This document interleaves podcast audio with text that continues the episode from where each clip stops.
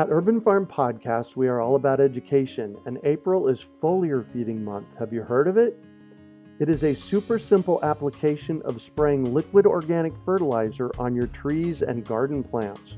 The leaves, branches, and trunks are incredible at absorbing nutrients. And if your soil isn't great or your pH is off, foliar feeding is a quick and long lasting fix to get your plants the nutrients they need. Want to learn more? Join us for our free online webinar on how to apply this amazing process to your gardens and fruit trees. Visit urbanfarm.org to sign up. That's urbanfarm.org.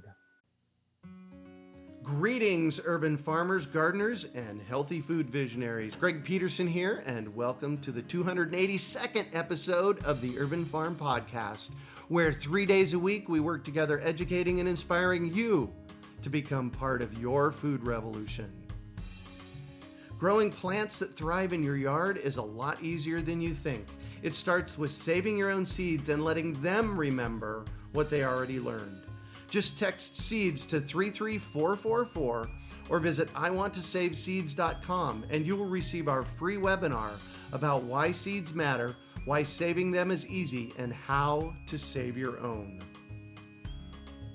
Today on our podcast, we have someone who is busy with bees. We're talking to Stephanie Elson Bruneau about benevolent bees. Stephanie is a beekeeper, herbalist, and artist. She runs the Benevolent Bee, where she spends her time educating all about bees. At Benevolent Bee, teaching apiary, Stephanie observes, learns, and teaches about bees and bee behavior to students of all ages. She also teaches classes about bees and their products at Northwestern University, the Cambridge Center for Adult and Community Education, the Morris Arboretum of the University of Pennsylvania, the Boston School of Herbal Studies, and Temple University. She is also the author of the aptly named book titled The Benevolent Bee. Welcome to the show today, Stephanie.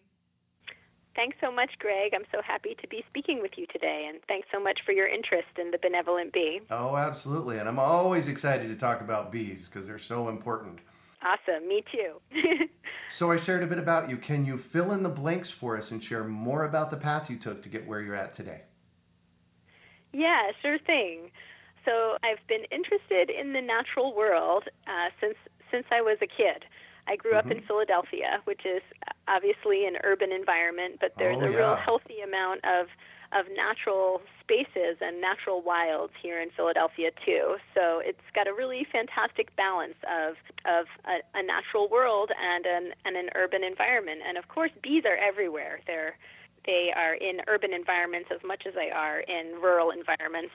Uh-huh. Um, and in some cases, and we can talk about this, uh, urban environments are often better for bees and other pollinators because of the diversity of flowering plants and street trees and front and backyards and community gardens and everything. So we can get into that more. But there were bees all around when I was a kid, and I just grew up playing in in the Fairmount Park system in Philadelphia, which is I think maybe the second largest urban park in the country. So I've always wow. been interested and kind of drawn to to the woods here in Philadelphia, and um, just in in general, we did a, a great amount of camping and, and exploring outside when I was mm-hmm. little, kind of following my interests. So I always had kind of a dormant, uh, a real active interest in the natural world, and then and you know a little subcurrent of interest in bees my whole life. And I was working uh, after college, after grad school actually. Um, I went to school for environmental policy and planning. Oh, wow. Ended up in the Boston area working for the Massachusetts Audubon Society, which is a fantastic organization that does land conservation in Massachusetts and I saw a sign. Uh, this is about just 10 years ago uh, on a farm next to the Mass Audubon headquarters. That was a little sign at the the front, you know, post mailbox of a of a farm that there would be a beekeeping class offered. And this is something that was had oh. always been an, an, interest to me. But seeing the sign posted right next to my work, it was like uh, it was like a flash of a flash of lightning. I just knew yeah. that I would it was my opportunity to really learn about bees in a deeper way. And nice. So I took the class, and the the first class, I just it was just has was so it was like a little spark lit up inside of me and you know people always ask me why bees and i just think about you know a question i always have for a, a musician who plays a certain instrument, you know, someone who plays the oboe or someone who plays the clarinet. So, how do you choose that instrument? And I think, um, you know, or or a painter that has a love for a certain medium. Right. You know, if we're lucky, we we are exposed to the instrument or the medium or the the the, the our our muse, the the right. this thing that speaks to us in the world in this deep way. And just like maybe an, a musician who plays the oboe first heard the oboe or first picked up that instrument and it felt so right in his or her hands, in that first beekeeping class, I just kind of knew that this was was a deeper interest and there was a deeper resonance for me there with bees than um, than anything else. So it was just a real strong connection. I wow. went home after the first class and kind of, uh-huh. uh, to, you know, I'd taken copious notes. I I kind of shared all of my notes and all of my excitement and passion with my husband, who mm-hmm. kind of was a really great listener and and that became our the way we we kind of ended up taking the class together. So I oh, would wow. it was a, t- a series of ten classes, and I would take take the class, take copious notes, and come home mm-hmm. and kind of and, and talk through it. the entire class yeah. to him. We ended up getting one beehive, and we lived in a second floor apartment in an urban area of Boston. Uh, but we did have a small shared backyard, and that next spring we set up our first beehive in our shared uh, backyard wow. of our rented apartment, and then cool. the, we loved it. Our downstairs neighbor was uh, was open to it, and our landlord uh-huh. lived out of state, so it worked. he, did, he or she didn't know anything about it. Exactly. So then we, the next year we had two hives. Then the next year we had three hives.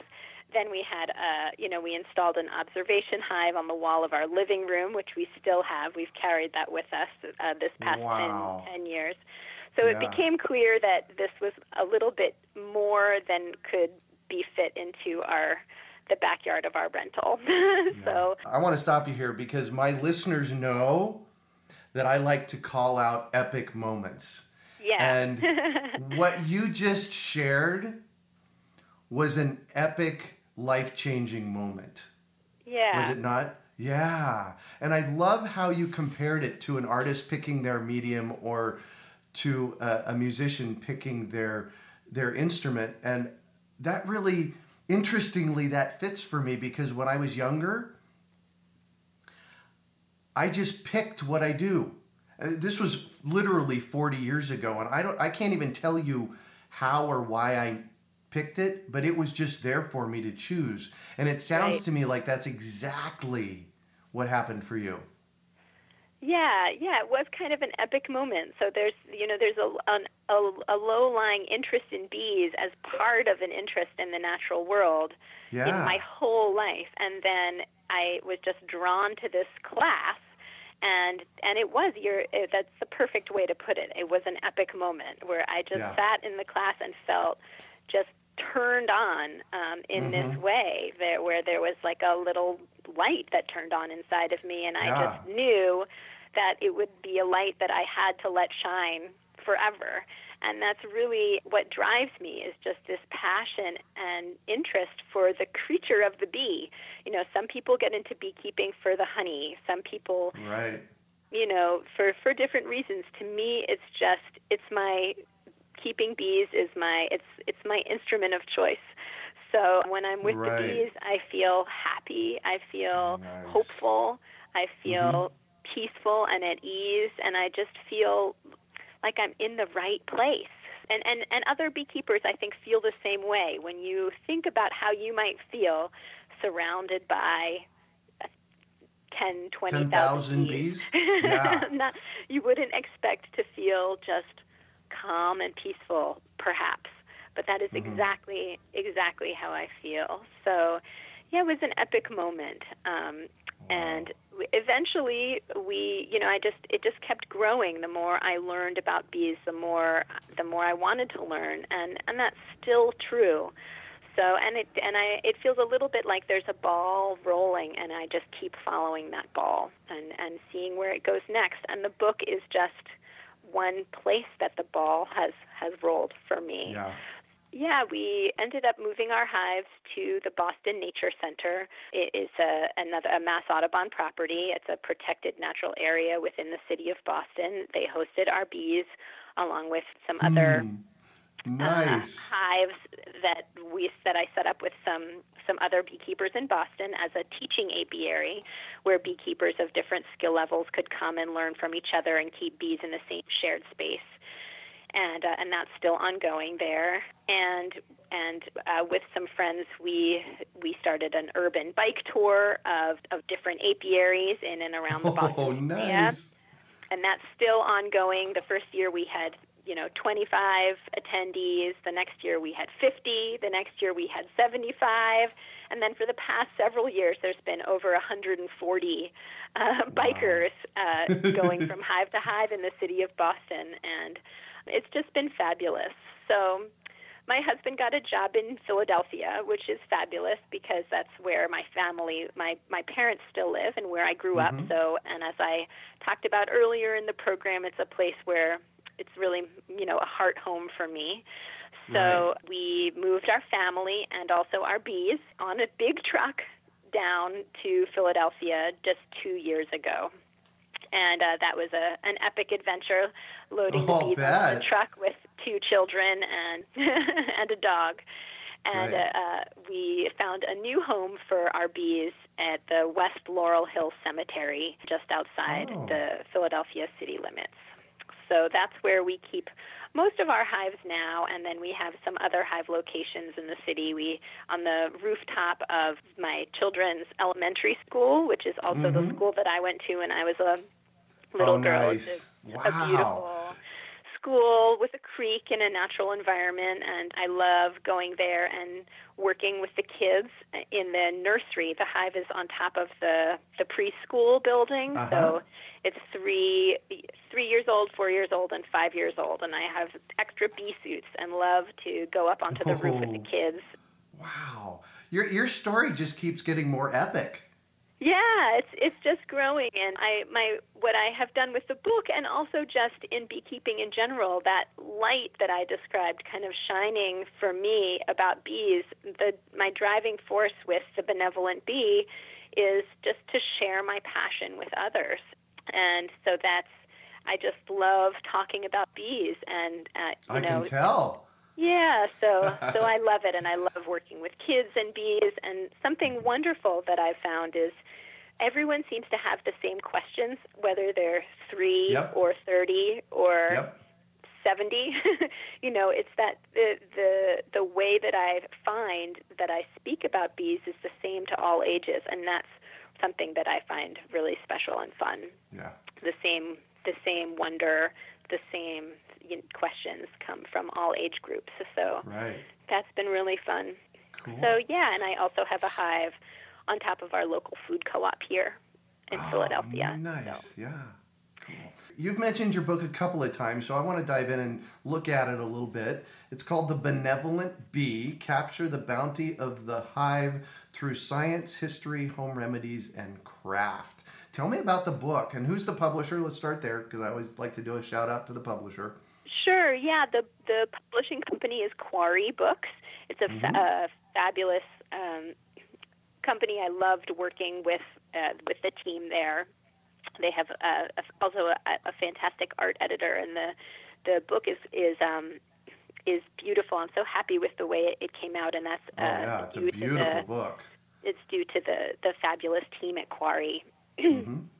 So, yeah, something I love about bees and working with bees is how the it you know a beekeeper has to touch on so many different fields. So, Mm-hmm. if you are working with bees, you have to know a little bit about the biology of the honeybee to know what's normal and what's not normal in your hive. Right?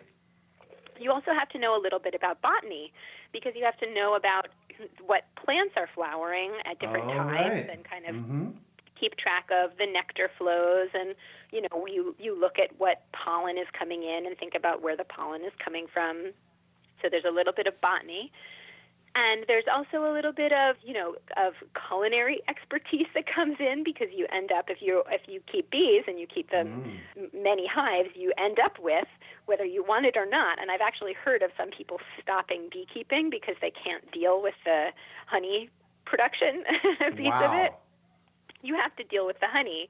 Bees do consume honey. It's their it's their food source. It's their source of, of energy and carbohydrates for in the hive, but you can harvest extra, the excess that's produced by the hive, and you, you kind of have to actually because they can get honey bound where a hive has oh, too wow. much honey and the queen bee doesn't have enough space to lay her eggs. So honey is a is a byproduct of beekeeping. So you are, end up having honey that you can taste and cook with and, and enjoy in, in a myriad of ways. And, and use on French toast and use on French toast and use to make uh, herbal cough syrup and and oh, in, yes. and so many other things. So there's so many different fields that a beekeeper touches in her beekeeping endeavors. So there's uh-huh. also beeswax is a is a byproduct right. of the honey. Mm-hmm.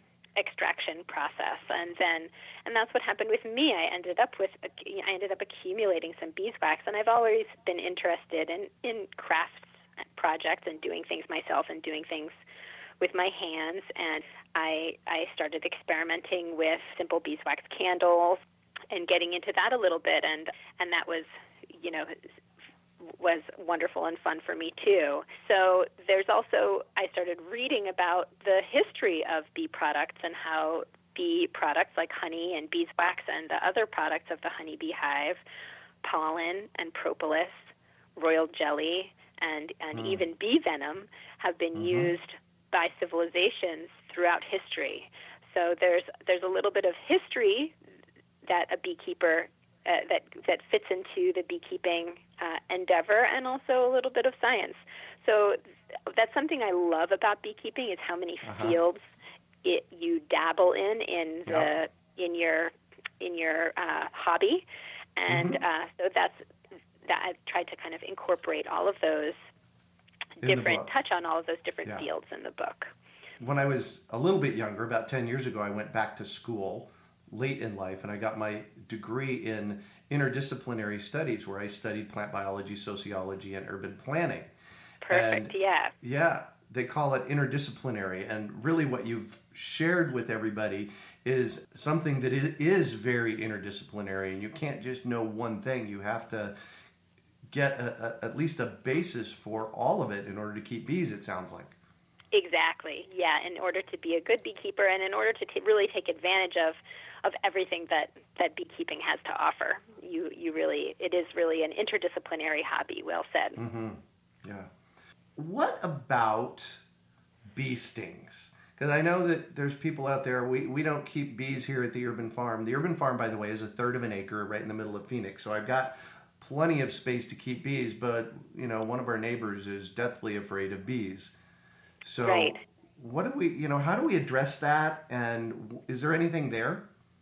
So, yes, I would love to talk about sting because actually I am one of those very few unlucky people who are who who is highly allergic to stings and I am oh actually myself highly allergic to stings and I talk about this in the book. So I did not start my adventures in beekeeping knowing that I was highly allergic to stings, but mm-hmm. I did find out a few years into the hobby, and um, it was too late for me. I had already had my epic moment and already kind of had that light right. turned on inside of myself and knew that, that keeping bees was a passion for me. Um, and it also happened right as we were moving to Philadelphia, and we were moving for my husband's job. And um, I had, at that point, left my job at Mass Audubon to uh, be home with our kids. So keeping bees was really my my thing, my outlet that let me mm-hmm. feel, you know, centered uh, in myself, separate from my my responsibilities with my family.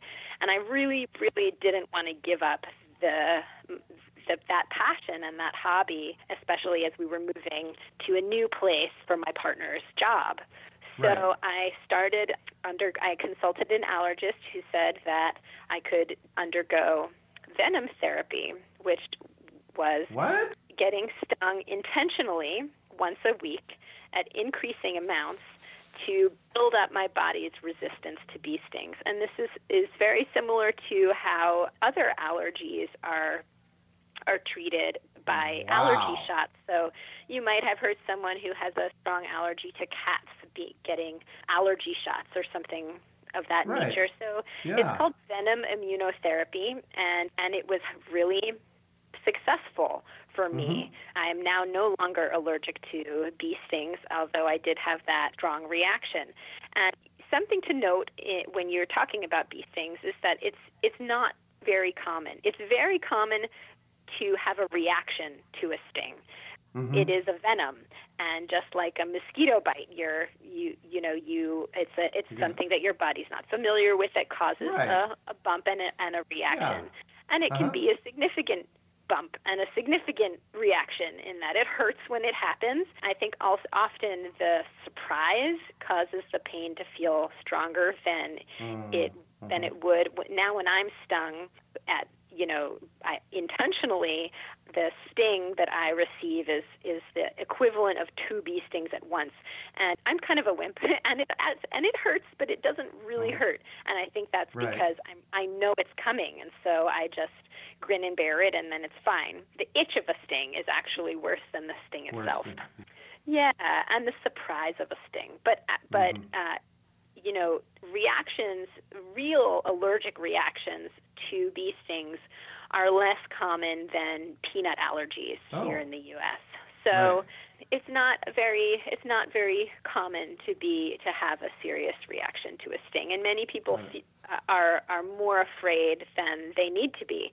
Actually, mm-hmm. you know, having young kids, I'm really aware of how often bees are thought of, or how often wasps and other stinging insects like hornets mm-hmm.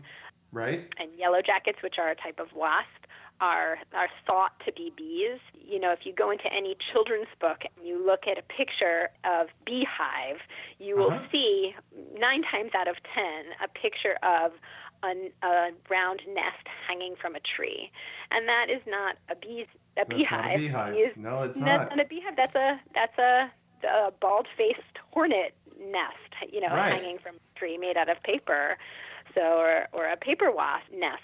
So it's it's not a beehive. Uh, bees make their hives inside of tree cavities and not hanging like that. And I think that that misrepresentation of what is a bee, what's not a bee, is right. uh, from from our the time of our uh, early learning, you know, carries through with us, and we we think of bee, of wasps and yellow jackets and and hornets as bees, and really that they're not. They're a different they're creature not, altogether, yeah. and much more aggressive. Honeybees are actually quite gentle, especially honeybees that are out visiting flowers. Are, uh-huh. are are are the forager bees. Their job is to collect nectar and pollen and bring the nectar and pollen back to the hive, and they are not interested in you unless you're a flower. So unless oh, you uh, you squish a bee accidentally or step on one or you know or swat one with your hand it's not going to sting you. Um, and it, and if a bee stings you it dies. So it really doesn't right. want to sting you. So even the bees when you are a beekeeper you you know obviously go into the hive to check on the, the health of the hive and see how the hive is doing. And there are a certain number of bees in every hive whose job it is to guard the hive. They're guard bees. It's only a mm-hmm. few hundred bees in each hive that are of a certain age, and their responsibility at that age is to guard the hive. Hmm. Very few bees in each hive, and those are the only bees that you have to really be worried about. And even they don't want to sting you. They'll if you're a beekeeper, you know what I mean. But they'll just kind of dive bomb your face, your uh-huh. bee veil, and just they won't sting you, but they'll try to say, "Hey, I know you're here, and I want you to go away." Um, right. But they won't. Even those guard bees, when you're opening up the hive to go into the hive, which is really, you know, kind of breaking and entering into their home, even exactly. they won't sting.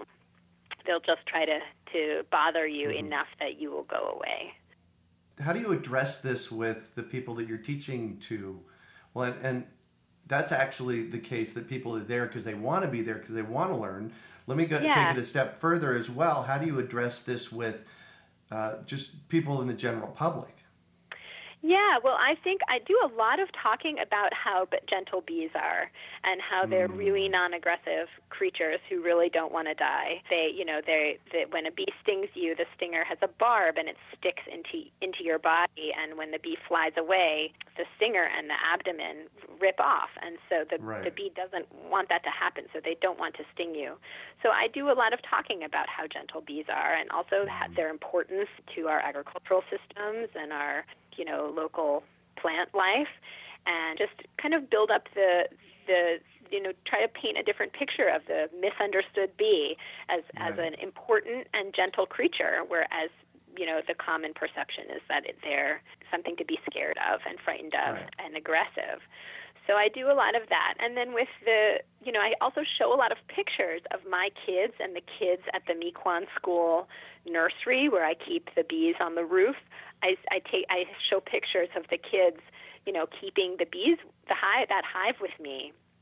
Those kids have done have have been with me almost every time I've opened up the hive on on the roof of the school building there, and there's you know three year olds, four year olds, and five year olds that you know are wearing bee you know bee protective bee equipment, but maybe no gloves, nice. who are like watching the bees you know crawl gently on their hand and and you know the it's they're really it's a beautiful peaceful activity beekeeping and i think you just have to experience it to yourself to realize right. that it's actually not a frightening a, fright, a frightening thing to undertake yeah. so bees are misunderstood and big time and it, yeah they're they're misunderstood and they're important and it's and I do a lot of talking about that. And then also there's protective clothing. So people who are really afraid or who are allergic can wear the protective clothing and be safe. And then there's also, you know, there's there's all we live in in a place where you can take an antihistamine and yeah, exactly. it's an allergy so it's it's but it's not a, a huge deal for most people. And then there are those people who know that they really are severely allergic. And if you're crazy like me, you can ungo, undergo treatment for that. right. Or you can just stay away. But most of the yeah. time, you know, people are often, I teach a lot of beekeeping classes, you know, how to keep bees in your backyard, and people are always asking about the neighbors. And I always say a small gift of honey goes a long way. It goes and, a long um, way, and yep. it's true. So, and also just then becoming a bee ambassador to your neighbors. So, to, so mm-hmm. just talking about the same things I've been talking about, how important bees are to our agricultural systems and how gentle they can be. And, you know, in general, most ca- in most cases neighbors are fascinated and love you know love the pollination benefit of the hive next door love the occasional gift of honey and love the ability to kind of learn about this fascinating creature by looking out their window and seeing a hive next mm-hmm. door so nice, nine nice, times out nice, of ten nice. it's it's a fabulous thing for right. neighbors and yeah. something that they're they end up appreciating whether they knew it initially or not right so I, I have a couple more things for you, and then I want to shift. So first of all, tell me about your website. It's a beautiful website. Thank you. Yeah, the website is an outgrowth of my desire to share my passion for mm-hmm. bees and beekeeping to others. So I I have some you know information about bees and, and some amazing facts about bees and bee products on the website. And also in the past, I have had honey and other bee products for sale there, candles and um, herbal balms and salves that are Beautiful. made of the beeswax that I harvest from the hives. Cool. So the website is thebenevolentbee.com. That's a great URL, by the way.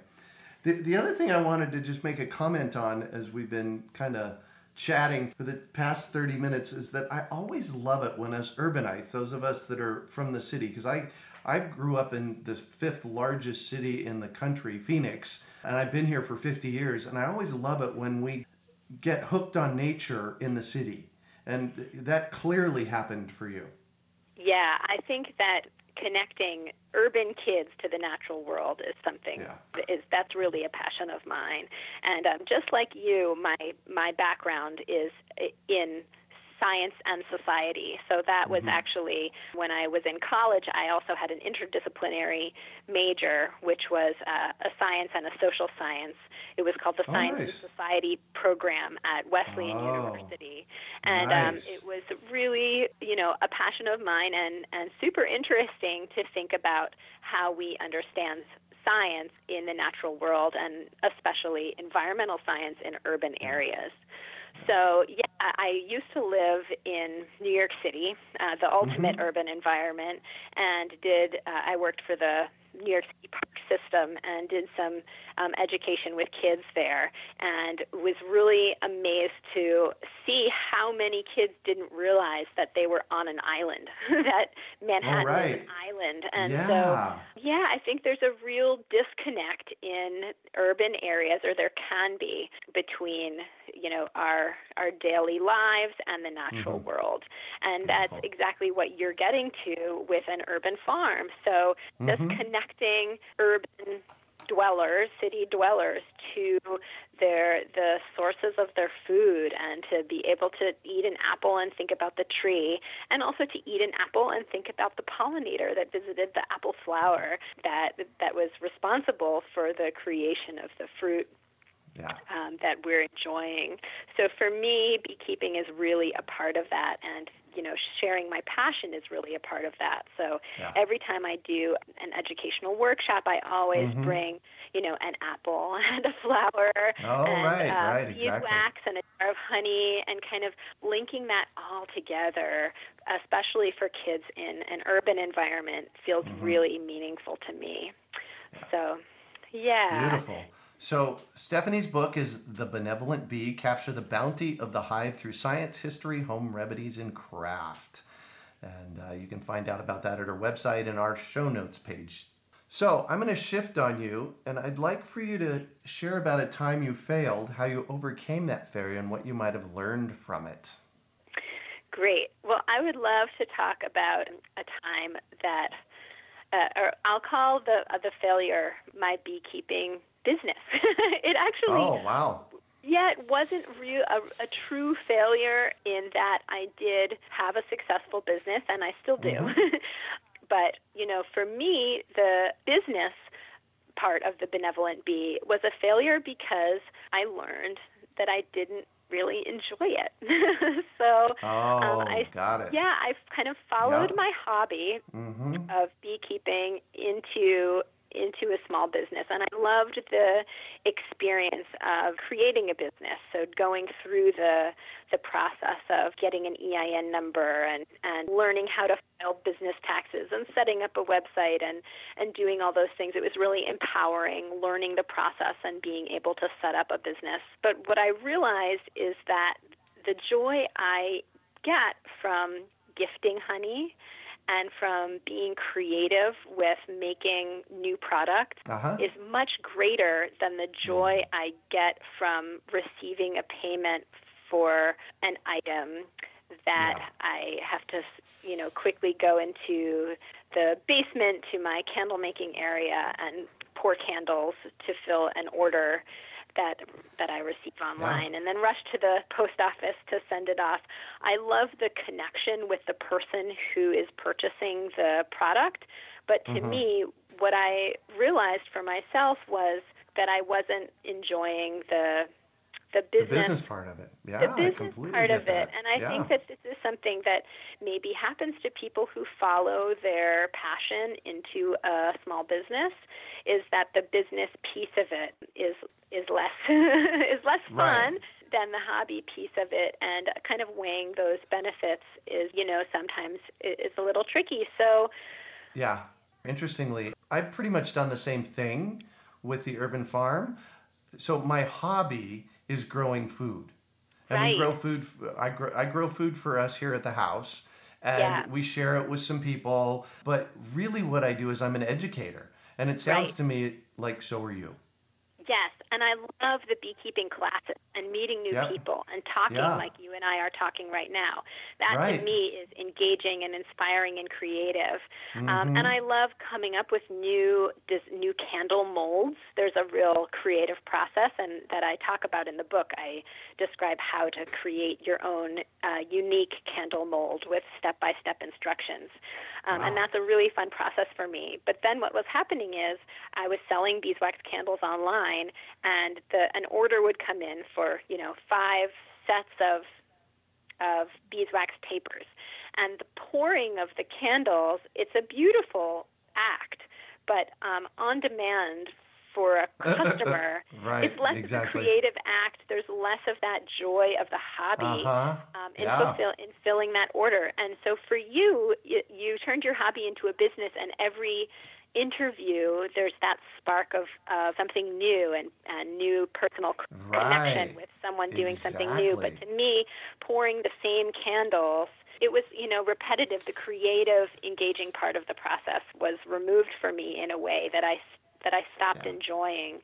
So I got found a what you job love. that I really enjoy. and, right. You found you found um, what you love. That's great. yeah, I found what I love, and I can uh, now. I'm keeping my hobby as a hobby for the most part, aside Yeah. from you know, the parts that I do really love, which are the the educational workshops and Yep. and um, and working with kids and writing articles, and of course the book, The Benevolent Bee. So, what do you consider your biggest success? So I think my biggest success might be this one time when I went up to the roof of the, the elementary school where I keep the bees Mm-hmm. with a group of kids and my daughter Clara, who is now five, and she she's was wearing a sundress and no shoes. I can't get shoes on my daughter, no matter how hard I try. Um, Amen I to that. often- I I'm yeah, barefoot right I now. carry them with me, you know, and her. You know, I follow her with the, her shoes in my bag, and and they then return to the house still in my bag. I have to Mhm. often have them with me when I'm out with her, but very rarely are they actually on her feet. So she had no shoes on, and we were on the roof of the school building together, and we were with a bunch of kids. And she said, "Oh, I don't really, I don't need a bee veil."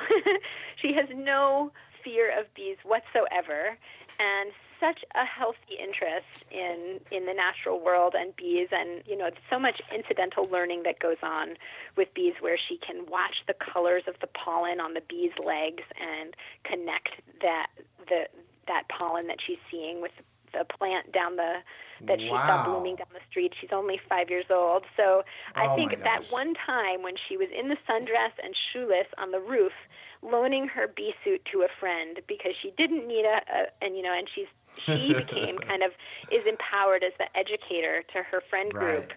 her five year old friend group. So for me, the biggest Nice. success is raising kids who have this confidence in who share my passion is raising Right. kids who share my passion and and watching that passion come out and watching you know them feel confident and um, engaged in the natural world in in a way that that I am and that really excites me that that feels really deeply satisfying to me of course I'd love them also if they were uh, into computer programming but yeah. Exactly. but they're not.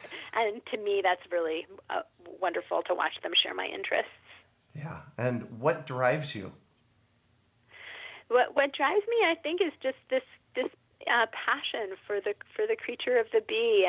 Bees are so phenomenal. When I the more I learn about them, the more their their life cycle and the sounds like science fiction, but it's really science fact. You know, the way that a queen bee is genetically identical to the worker bees in the hive, except she lives for three to five years instead of you know three to five weeks, which is the average lifespan of a worker bee um, in the summer months. Yeah, all Didn't know because she's fed royal jelly, which is this bee excretion the, Mhm. that the worker bee is fed from the time that she's an egg through her life. So she's genetically identical to the other bees in the hive, but she's fed this special substance and and so has this completely different physiology and set of behaviors. And and isn't that oh, just Wow. doesn't that just sound like science fiction? It but does, it's actually absolutely. science fact and there's so many more, you know, little bits of trivia about bees that are exactly like that. So Yeah. what drives me is the creature of the bee, which is it's just such a, a fascinating. Mm. Beautiful. awe-inspiring element of our natural world. And Yeah. and the more I learn, the more engaged I am. Nice. So, if you could recommend one book for our listeners, what would it be and why? Yeah, so that's a really great question. I think I'm going to mention the book that I'm reading right now, which is is is the one that's coming to my head right away. It's a really fabulous uh, new publication that's called Recipes from an Herbalist's Kitchen. Oh. Um, I think it's Storey Press. Uh huh. Is the publisher and similar to the Benevolent Bee, it's a it's a book that contains recipes, but also contains you know what I've what I'm finding to to feel like poetry about the elements described in the recipes. So it's uh, written by an herbalist, Brittany Wood Nickerson, and she has a love for the natural world, as do I, and her love for plants and the use of plants in in health, in nutrition and as medicine, you know, sh- shines through her writing right. and informs her her recipes uh, recipes from an herbalist's kitchen, and I was just reading, you know, one recipe. The the intro to each of the recipes is full uh-huh. of just kind of ramblings, but it, that feel like poetry that that lead into right. a, a really surprisingly delicious and nutritious recipes. So, nice. I would highly recommend that book. Beautiful. So, what one final piece of advice do you have for our listeners? to find and follow your passion in life. so it's been so so fun for me. I feel so lucky to have discovered beekeeping as as my passion in life and I feel very lucky to have had the opportunity to find and follow this passion and I think as much as we can we should I guess maybe you know you you can be lucky and have teachers and parents who help you find and and follow that passion. So maybe the advice is to help the, to help the children in your life find and follow mm. their passions. Yeah. Isn't that maybe the better advice, or mm-hmm. or a complementary piece of advice? so if we, if we were all able to do that, if we all had had adults in our life that helped us find and follow our passions, how different the world might be. Amen to that. Yeah. So thank you so much for joining us on the show today, thank Stephanie. you so much, Greg. It's a pleasure speaking with you. I really uh, appreciate the time that we had together and, and um, admire the work you're doing with the Urban Farm. Well, thank you. Thank you. So, how can our listeners get a hold of you? Through the website, which is thebenevolentbee.com and you'll find my contact information there. And I love talking about bees and would be happy to answer any questions that any listener has and follow up individually with, with anyone. Perfect. It would be great fun for me. Yeah, great. So there you go. There's an invitation, everybody that's listening. so you can also find show notes from today's podcast at urbanfarm.org forward slash benevolent bees. Well, that's it for today. Thanks for joining us on the Urban Farm Podcast. Growing plants that thrive in your yard is a lot easier than you think. It starts with saving your own seeds and letting them remember what they already learned. Just text seeds to 33444 or visit iwanttosaveseeds.com and you will receive our free webinar about why seeds matter, why saving them is easy, and how to save your own. We hope you enjoyed today's episode of the Urban Farm Podcast. Remember to listen three days a week for tips, advice, and resources to help you on your journey with urban farming. You can find us on the web at urbanfarm.org or send us an email to podcast at urbanfarm.org. In the words of Vincent van Gogh, great things are done by a series of small things brought together. Be encouraged that with each lesson learned and skill developed, you are one step closer in the direction of your dreams. One of the first things that many of us learn when we start to garden is how to water and fertilize the soil. But there is an exception to this rule, and it's called foliar feeding. You should foliar feed or water the leaves of your plant with liquid fertilizer when you want certain nutrients to be absorbed better. Not only are the leaves great at uptaking liquid fertilizer, if your soil isn't very good or your pH is off, foliar feeding can help your veggies and fruit trees quickly get the nutrients they need to thrive. If you're ready to start foliar feeding for maximum growth, yields, and quality, head on over to urbanfarm.org forward slash feed the leaves to see our selection of foliar feeding products. That's urbanfarm.org forward slash feed the leaves.